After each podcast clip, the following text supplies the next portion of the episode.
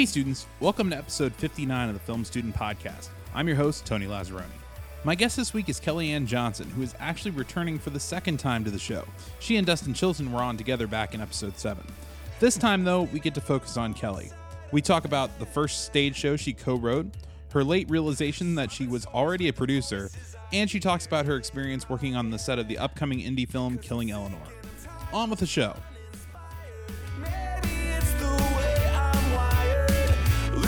I took, I did the writing program, mm-hmm. and then uh, I didn't really know what to do with it, mm-hmm. with like having done that. And my friend from the writing program and I liked T V and film, so we took a, like the history of film. Yeah. And then one day Jack came in and was like, "Hey, we're opening a film school. You guys should all consider it." And gave us these little postcards. And then a long time later, I was like, "Hey, Jack, can we get coffee and like talk about this?" And so yeah. And then I filled out an application like halfway, and I just never turned it in. I got really scared of making a the the video mm-hmm. like resume part was yeah. just like too much for me. So you, had you done anything prior to that, or other than that? Just class? Writing, and then so I did the writing program, and then I took like random other classes here, and then I produced and wrote like three different sketch shows okay. at Second City. Mostly at Second City. We took one to the Revival um, down in Hyde Park. Oh, okay. I was like, the Revival. What a Revival. it's yeah, like, it's, it's called the Revival. It's like a Revival. Smaller theater that I didn't know existed until. So we did it. It was the show. My first show out of the writing program was called This American Lie. And we were really lucky because we got Anthony LeBlanc to direct it. Oh, wow. And he was my director for Writing Six. Okay. And we were just kind of like, "Hey, do you know any directors?" And he was like, um... me so we so we were really lucky, and we got him to direct it for us, and it was a great show. And so the yeah. cast, it sold out every night, and the cast and the writers, we were like, "Hey, let's do it again." So we took it. Who all was in that uh cast? Um my really good friend uh, Emily Harrell. There was um Anna Silva, who was just in Diagnosis Boring. Okay. Another H R F S web series. Yeah, I had I had uh, um, Frank and and uh, Mike on to, to talk about that one back right before it launched. Um, and then there was Jesse Mueller. Um, I feel really bad. I'm like going really slow. Oh, uh, T J. Okay. um. I feel like I'm missing people. Oh, Rebecca Gold. She's done a couple of my stuff. Okay. And another guy, Jeff. He moved mm-hmm. back to Missouri. Okay. It's a handful of people. Yeah, I think that's it. Yeah. I'm probably forgetting someone, and I it feel happens. really bad. Oh, I do the same thing. Anytime anytime somebody's like, "Hey, run off the list of uh, people you took your first improv class with," and I'm like, I can remember like four of them out of like, I know. Like I'm like, twelve oh, person who did class. I... Now I feel really bad. Oh, and um, Wanjiku. She, um, Wanjiku Kurau. She's been, she's done a couple other things around around town. She's great too. Mm-hmm. Nice. So yeah, it was a fun group, and we just really liked it. And then when that was done, we did another show, and then it just kind of got to the point of, okay, we're kind of making money off of this, but yeah. like enough to be like, "Hey, we're all going to go out and get a round of drinks or a dinner, like a really nice dinner or something," but mm-hmm. not to live. So right. then I kind of realized if I wanted to try and do it to live, it probably needs to be on a screen, and I have no idea. Yeah. No idea how to start that. Yeah. And so we're your primary role in that one was just writing, or were you performing, or? We just wrote it, and it wasn't until much later that I really realized, oh yeah, we I produced that. Right. um, because we were just like, we want to write a show, and we want to make a show, so we just did it. And we were in the mindset of, we did the writing program, so we wrote it. And then once, I think it actually took, I was talking to Angie Gaffney here, and she was like, "Yeah, you produced that. Like, you're a producer." And I was like, "Oh, okay, cool. Yeah, I guess I did." Like, we did all the marketing and the hiring and the yeah. casting and the coming up with, like, this, what we wanted the show to be. And you didn't just produce, you executive be. produced. Yep. we Yeah. Yeah. Possibly even showrunner, depending on what the... but yeah. Yeah, we usually had our directors make the running sh- the, the running show order. order. Yeah, running yeah. order. Interesting. But it was fun. It was like a great learning experience that yeah, it's like invaluable of um, the people I met, and mm-hmm. then it helped a lot with different things inside of Harold Ramis that I didn't even really know. Yeah. And especially just working with Anthony, I picked up so many things that I didn't even realize I was picking up right. until we were in classes here with like Jack or Matt Hovde and he's teaching it. Mm-hmm. And I'm like, oh wait, that's what I do. Yeah. And I was like, oh, I probably got that from Anthony. Like, not probably, I definitely got that. And had you done before any of this, like any like high school theater or anything like that, or? Um, kind of. I did high school theater. I did like the spring musical. Yeah. I was always in the chorus. Yeah. I danced growing up, mm-hmm. but I was never like, I never had a speaking role in anything in high school. I never. No. Yeah.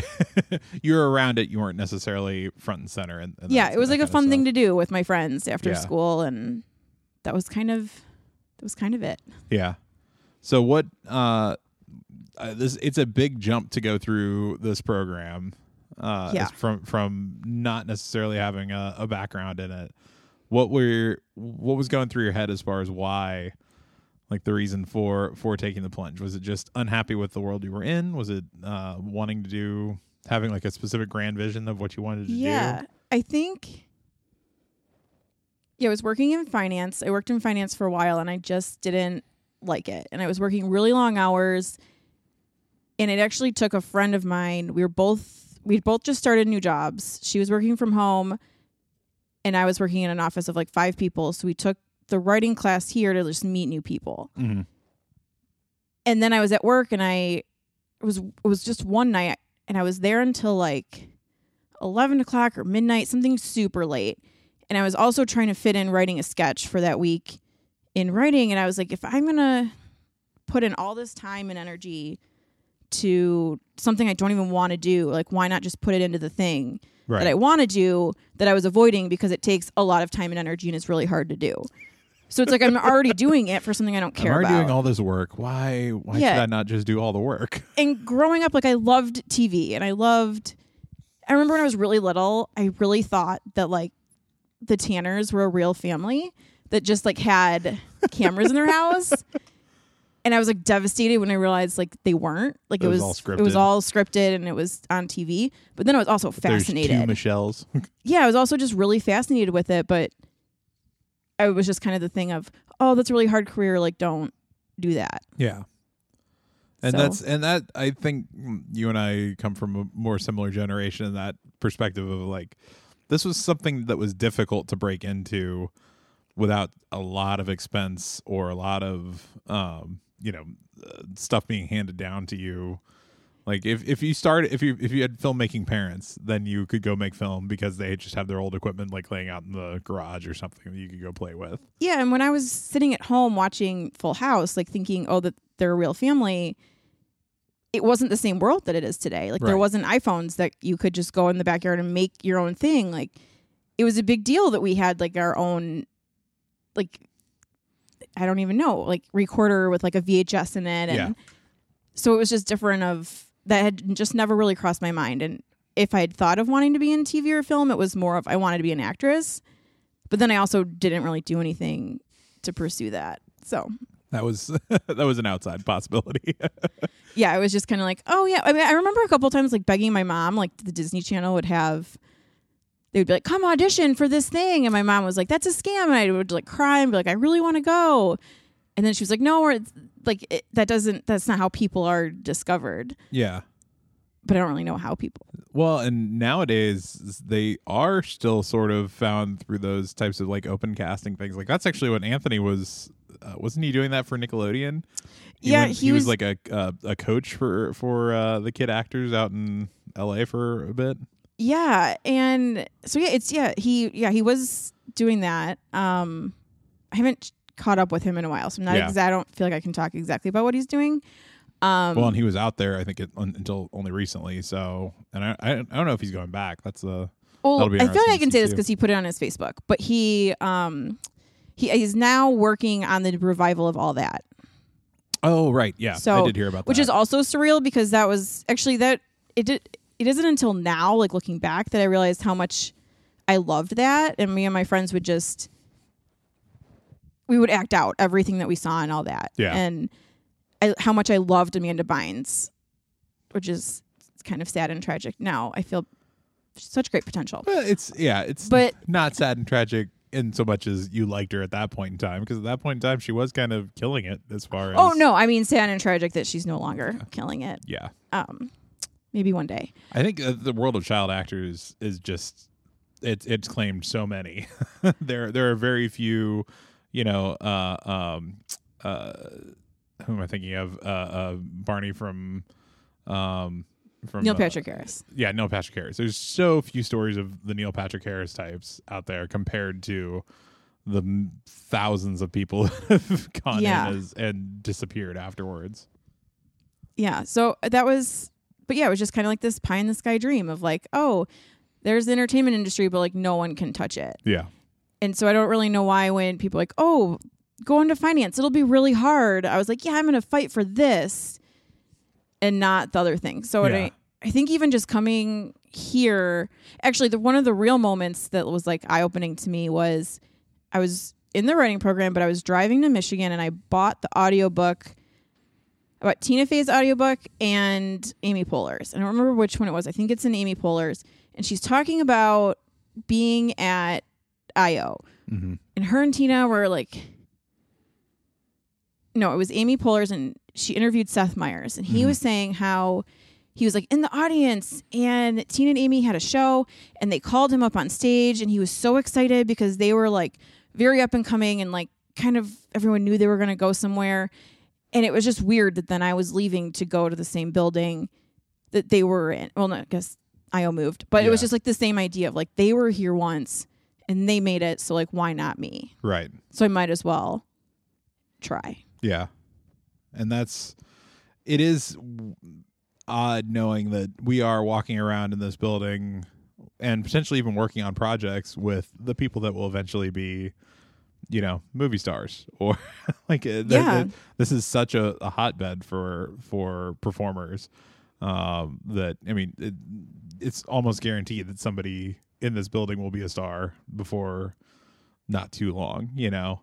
Yeah, so it's just yeah, it's a weird thing of just why not, why not me? Like let's just try our best and let's right. just try, and who knows where we'll be in a year or five years? And it could be back in finance, it could be at the Oscars or the Emmys or yeah, no one knows. That very well could happen. So what uh, what stuff are you working on? Actually, no. Before I even get into that, I'm interested in your case. You're one of the few people that I feel like has gone through the program as a strong like producer, like this is this is what I do, this is what I like doing, this is what I want to do.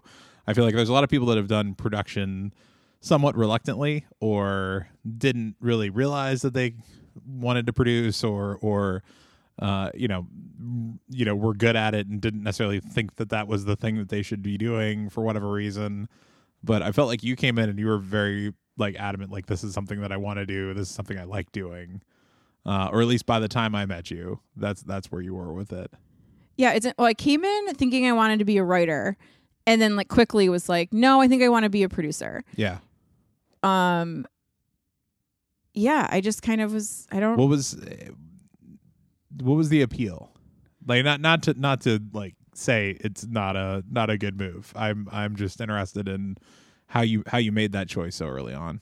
Well, they really mix the cohorts. Yeah. Like really good. Of there's people who are really strong writers and there's people who are have like a um like the technical background, and I knew when I came in I I kind of really underestimated, and I think I still do, but underestimated underestimated my writing skills, and I knew I didn't have the technology. Like I knew mm-hmm. that I wasn't going to be a D P, and I was scared to do sound on other people's stuff, and I but I knew or I'd realized, oh, wait, I already did a lot of this producing stuff. Yeah. And especially doing the writing program in this building, when it came time for casting, it was like, oh, I've already held auditions here. Right. I already know where to post the signs and who to reach out to. And I already know people who want to do this stuff. So it was just really easy to do that. And then a lot of the other stuff that you had to do kind of was crossover from like things I had done in finance. So it was like, oh, this is where I fit in this cohort. Mm-hmm. This is how I can help people. Um, and it was just kind of realizing that I had that as a strength, so I might as well take advantage of it. Yeah. And you've, you've gone on to do some stuff after Ramis so far. Yeah. What? Like what? So right, I was really lucky. Right after graduation, I worked on um, an independent feature, Killing Eleanor. Mm-hmm. It was low budget, but it was it had a great cast. Um, a lot of people who, when I saw the cast list, I was like, hmm, I don't know anybody. And then as soon as I started Googling them, I was like, oh, wait, I know that person and that person and that person. And, and so it was just really fun. Yeah. To like get to see, like, I don't know, to be around things in a bigger aspect of everything we're doing in Harold Ramis is we're all kind of figuring it out as we're going. Mm-hmm. So to be on a set where you're around people who know what they're doing. Right. Was just a different experience. Yeah, it was a different experience to be around someone who not only was like there to specifically to do sound, but who loved doing sound and who right. knew what they were doing, which is kind of the opposite of Harold Ramis. We have a lot of creatives and it's like, okay, I guess I'll do this thing for you. Um, but I, it was just, it was great seeing how that world like operates. Yeah. I keep on um, pitching, like doing a workshop here that would be like, you know, some of the technical things, but for the person that is at the level of, I just don't want to screw up somebody else's project. Like I don't want to get deep into audio or Which deep was into, my into film. Level. It's, yeah, yeah. It's just going to be like, I don't want to break somebody else's thing if they stick the recorder in my hands. Yeah, definitely. Um, so yeah, it was just really fun to do that and to see how things operate. And then to also kind of, this is not me. I mean, any, this will happen on any project, but to see what people higher than me did when or if there was an issue.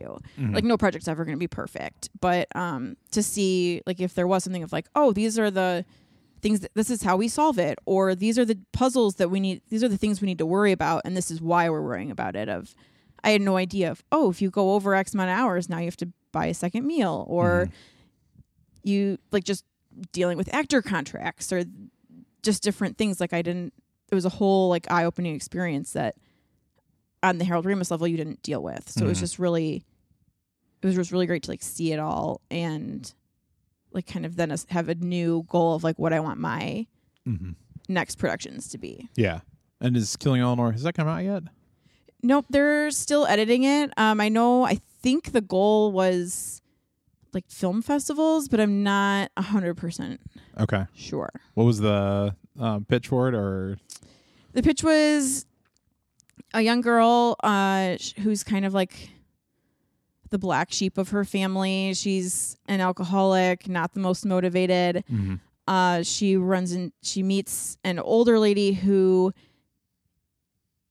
uh, agrees to help her and give her clean urine if um, Natalie, the the black sheep of her family, mm-hmm. um, helps kill her in okay. like a. Um, Like a humane, like she, yeah, Eleanor, yeah. the old, like the older lady, she just wants to die on her own terms. Yeah, interesting. So they kind of this odd pair like helps each other figure out.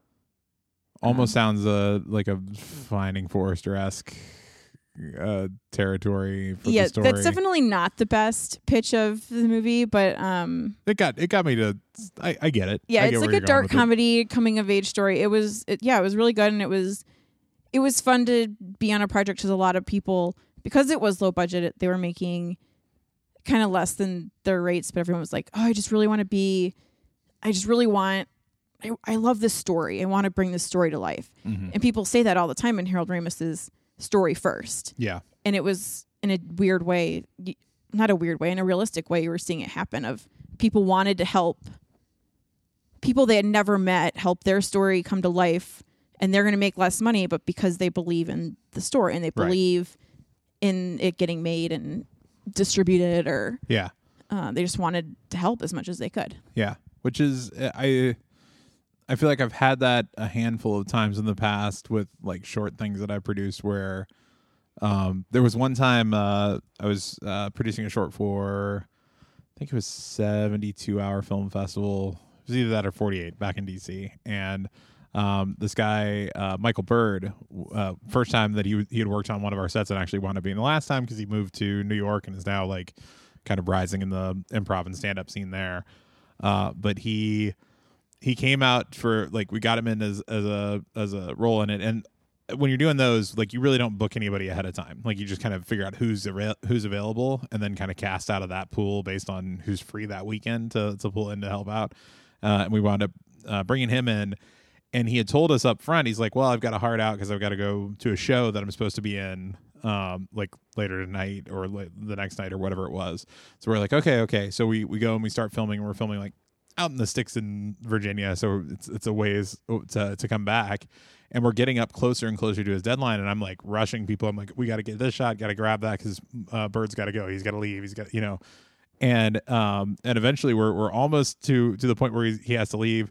Uh, and I'm getting kind of frustrated because I'm like, let's move. We got to get this one done. Got to get this one done. He, he goes, he goes, are you rushing because of me? I was like, yeah, we, I want to make sure we're respectful of your time, get you out in time. He goes, I'm good. Like, what is a, I'll skip the show. I'll I'll stay here. Like, I'm, I, I want to help out with this thing. I want to be here for this. And, and it was yeah. like, yes, like it was such a like killer feeling to to find something that was engaging enough. And, you know, the film's not the best thing that I've ever produced, but it's still funny and it works. And, you know, uh, in large part it's because he stuck around and was part of it.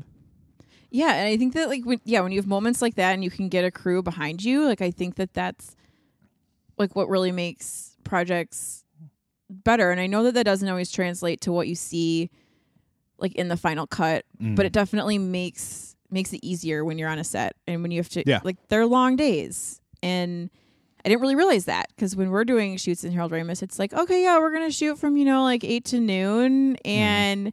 everyone's really upset when you go over like to that fifth hour or, you know, and it's like, oh, wait, now I'm on a film set and now people are getting upset because we're in maybe hour fourteen. Yeah. And it's five in the morning and it's, you know, it's just not. Yeah. But when people believe in it, it makes it that much easier. Yeah. So, yeah. So what's the what's the long-term goal coming out of this? Where do you want to where do you want to take this?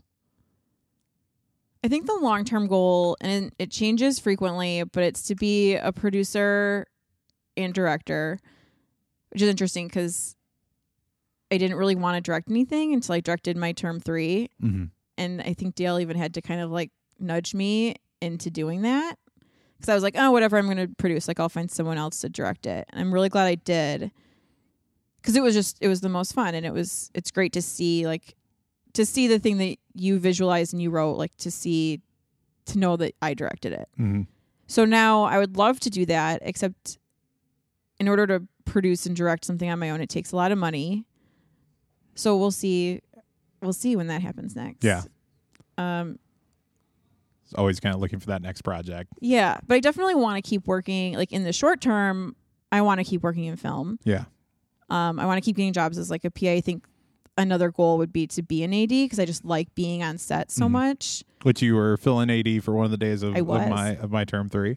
I appreciate that. You're very welcome.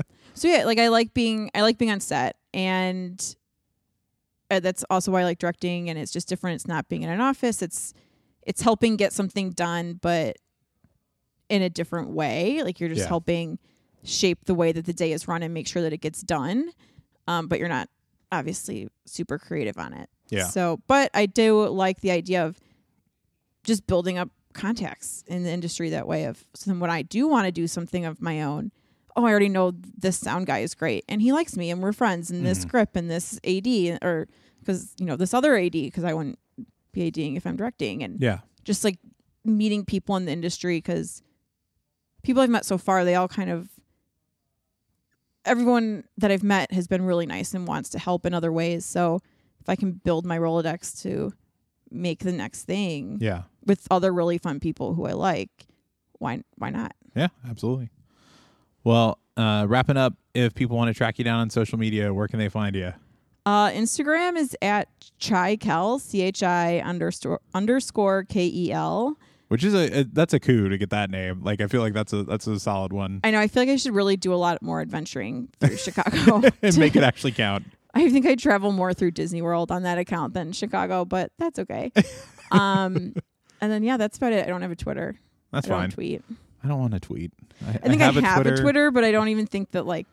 I never use it. I think it's, my I, last post is like five years ago. I should really a, delete it's it. It's a repost from uh, from Instagram. That's what yeah. ends up on my Twitter. But perfect. Well, I appreciate you doing this. Yeah, thanks for having me.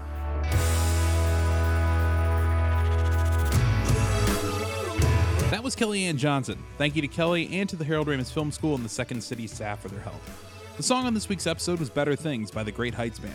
You can find more of their music now on iTunes and Spotify. This show is recorded and edited by me, Tony Lazzeroni. If you want to hear more from me and my classmates, teachers, and a few special guests, make sure to subscribe to the podcast. If you have questions or comments, send us an email at filmstudentpod at gmail dot com or find us on Twitter and Instagram at filmstudentpod. And be sure to check out some of my and my classmates' work at filmstudentpod dot com, where you can also find links to all of our past episodes. See you all next week. Class dismissed.